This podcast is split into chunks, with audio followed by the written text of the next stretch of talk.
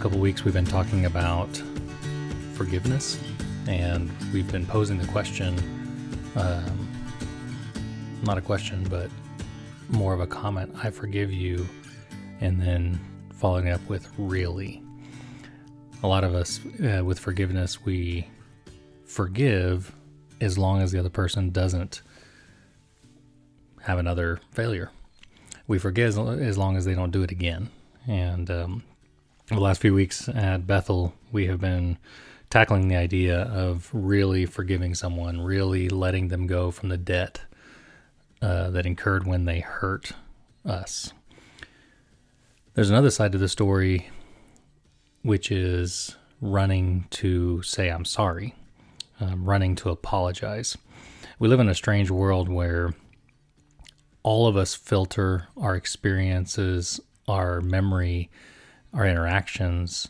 Uh, we filter it through our own view, through our own selves. There's no other way to do it. How else would we do it? But we filter life through what we see, what we feel, what we dream, and this can cause problems with empathy and compassion and putting others first. Uh, when Jesus came to this earth, he explained his system in such a way that that seems difficult for humanity because Jesus kind of took the law that God established, he fulfilled it, and then he expanded upon it and he turned it back on each individual person. And so, uh, for explanation, he he said, um, you know, the Ten Commandments, you know, thou shalt not kill, know the gods before me, um, don't covet your neighbor's belongings, um, don't take the name of God in vain, and all these commandments that all of us have a have a major trouble fulfilling on a daily basis, we end up in our minds filtering the law of God and the law of nature and the laws around us, and we filter them through our own experiences. And so, what we do is we give ourselves grace. We give ourselves a pass, if you put it that way. We we filter life through our own experiences. And so when I cut someone off on the highway, I'm giving myself a pass or I'm justifying myself because I know what went through my head and through my mind. When I hold back forgiveness, I have filtered it through my experiences, through my through my feelings, through what I saw, where I want justice from that person. So I'm going to withhold until they ask for forgiveness. Well, um, especially now during this COVID 19 coronavirus global pandemic. What a strange time to, to live in. And really, all of this gets filtered through each individual experience. And it's amazing how different each person is interpreting the information that's out there. We're all seeing information, really depends on where you get your information, where your news comes from. And we filter it through the lens of our experience. We filter it through the lens of our internal thoughts. We filter it through the lens of our assumptions. And really, it comes down to our worldview. How do we see the world? And so, when we think about this idea of forgiveness, along with our experiences, we all come to a different conclusion when it comes to letting someone off the hook. We tend to have a conversation in our minds to justify the way we're feeling. And really, all of us have the right to feel the way we feel, whether it is correct or not. When it comes to asking for forgiveness, though, this is a different, this is the other side. There are many times when we hurt people knowingly or unknowingly, and in order to in order for us to continue relationship in order for us to have healthy relationships we are going to have to learn to not only extend forgiveness but also to ask for forgiveness. Because a lot of us are jerks. A lot of us do things that hurt people. And when we realize it, we should run to ask for forgiveness. Now, because of our individual experiences and the way our minds work and the way our world is seen through our own eyes, we sometimes don't want to ask for forgiveness because of a past experience, some thoughts in our minds, assumptions about the other person. And so when we come to this idea of forgiveness, we need to make sure that we are giving and receiving forgiveness and asking for it as well as extending it. And so, a couple thoughts today just to put in your mind as far as asking someone to forgive you. So, if you realize that you have hurt someone, you realize that you have acted poorly, you realize that maybe your um, thoughts, your actions were not correct, I've got a few tips and maybe a few best practices, if you want to put it that way, to apologize first and to run to apologize. We've been talking through this series about the forgiveness is like a door. Saying, I forgive you is like a door. It's a crisis. You have to walk through it. Uh, one of the interesting things about this pandemic is that it's caused some phobias to arise among people. One of them is the fear of going outside, agor- agoraphobia, I believe is what it's called. The fear of walking through the door and going outside.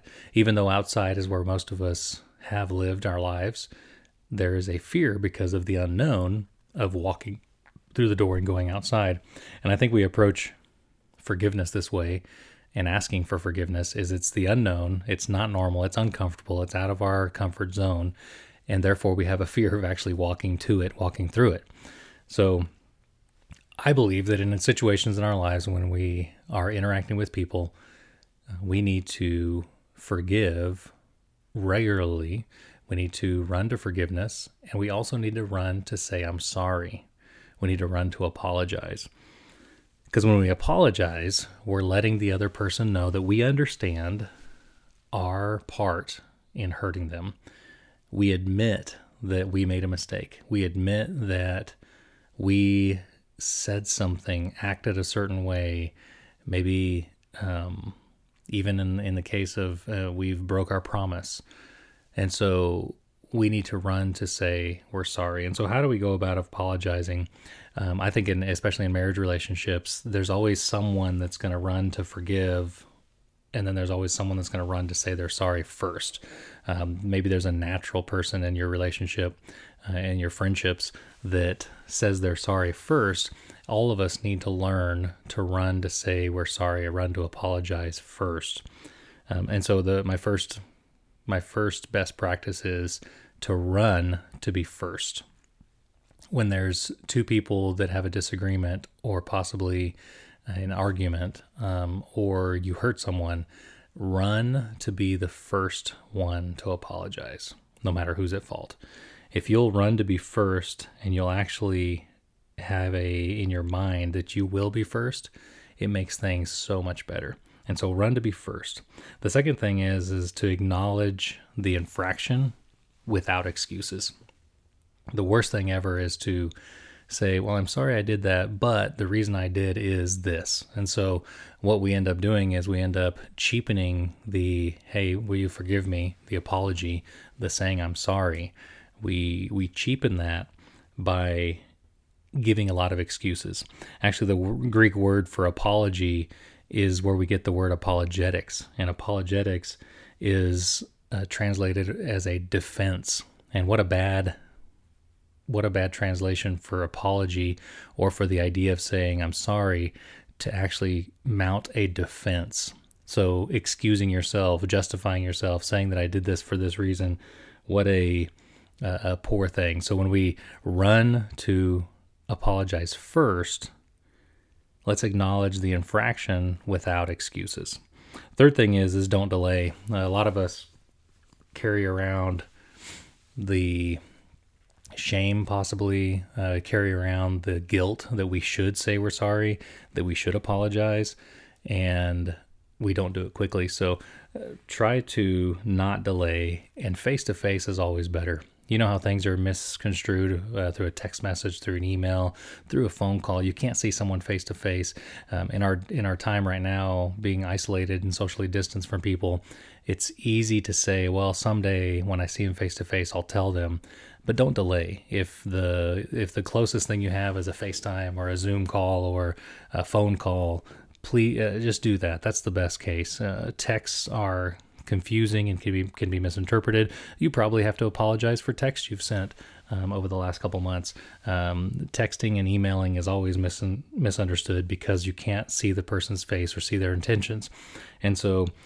Um, uh, run to be uh, run to apologize first. Acknowledge the infraction without excuses, and then don't delay. And face to face is way better. Number four, or the fourth way to apologize, is not to justify. Just take the responsibility. Take the responsibility. This is really close to without excuses, but it's a little different because when you realize that there is an interpretation that you made a mistake, um, you might have hurt someone, it's just don't justify it. Just take responsibility, say you're sorry, and work on not doing it again. Um, if you're like me, there are certain things that you have to apologize for all the time because it's something you constantly do. And uh, what I, in my mind, when I find myself apologizing for the same thing multiple times, what I have to do is I have to ask myself, okay, so why am I doing that particular thing over and over again? One of the things I've found myself doing is um, telling Christy that I'll be home at a certain time. And then um, as I'm getting in the car or I get a phone call or maybe someone stops me or I'm in a conversation, I end up saying, I'll be right there, I'll be right there. An hour passes by and I'm still not there. And so I found myself having to apologize for being late when I said I was going to be there at a certain time. And all I had to do was adjust the, my, the expectations, adjust the expectations that I was sharing with Christy to be home at a certain time. And so took take the responsibility and then adjust my behavior, adjust the way that I'm communicating things. So in our world where we're filtering everything through um, our experiences, our internal thoughts, and our assumptions, we need to remember that we always give ourselves way more grace than we give other people because we've worked through it in our minds. We've thought through the um, the problem, and we've come to a bunch of different conclusions. We've discarded the ones that are not valid, and we give ourselves way more grace than we give other people. And so, when we're in a position to apologize, let's apologize first Let's run to be first, actually. Let's acknowledge the infraction without excuses. Let's not delay. Face to face is way better. And then let's not justify. Let's just take responsibility for the hurt that we caused.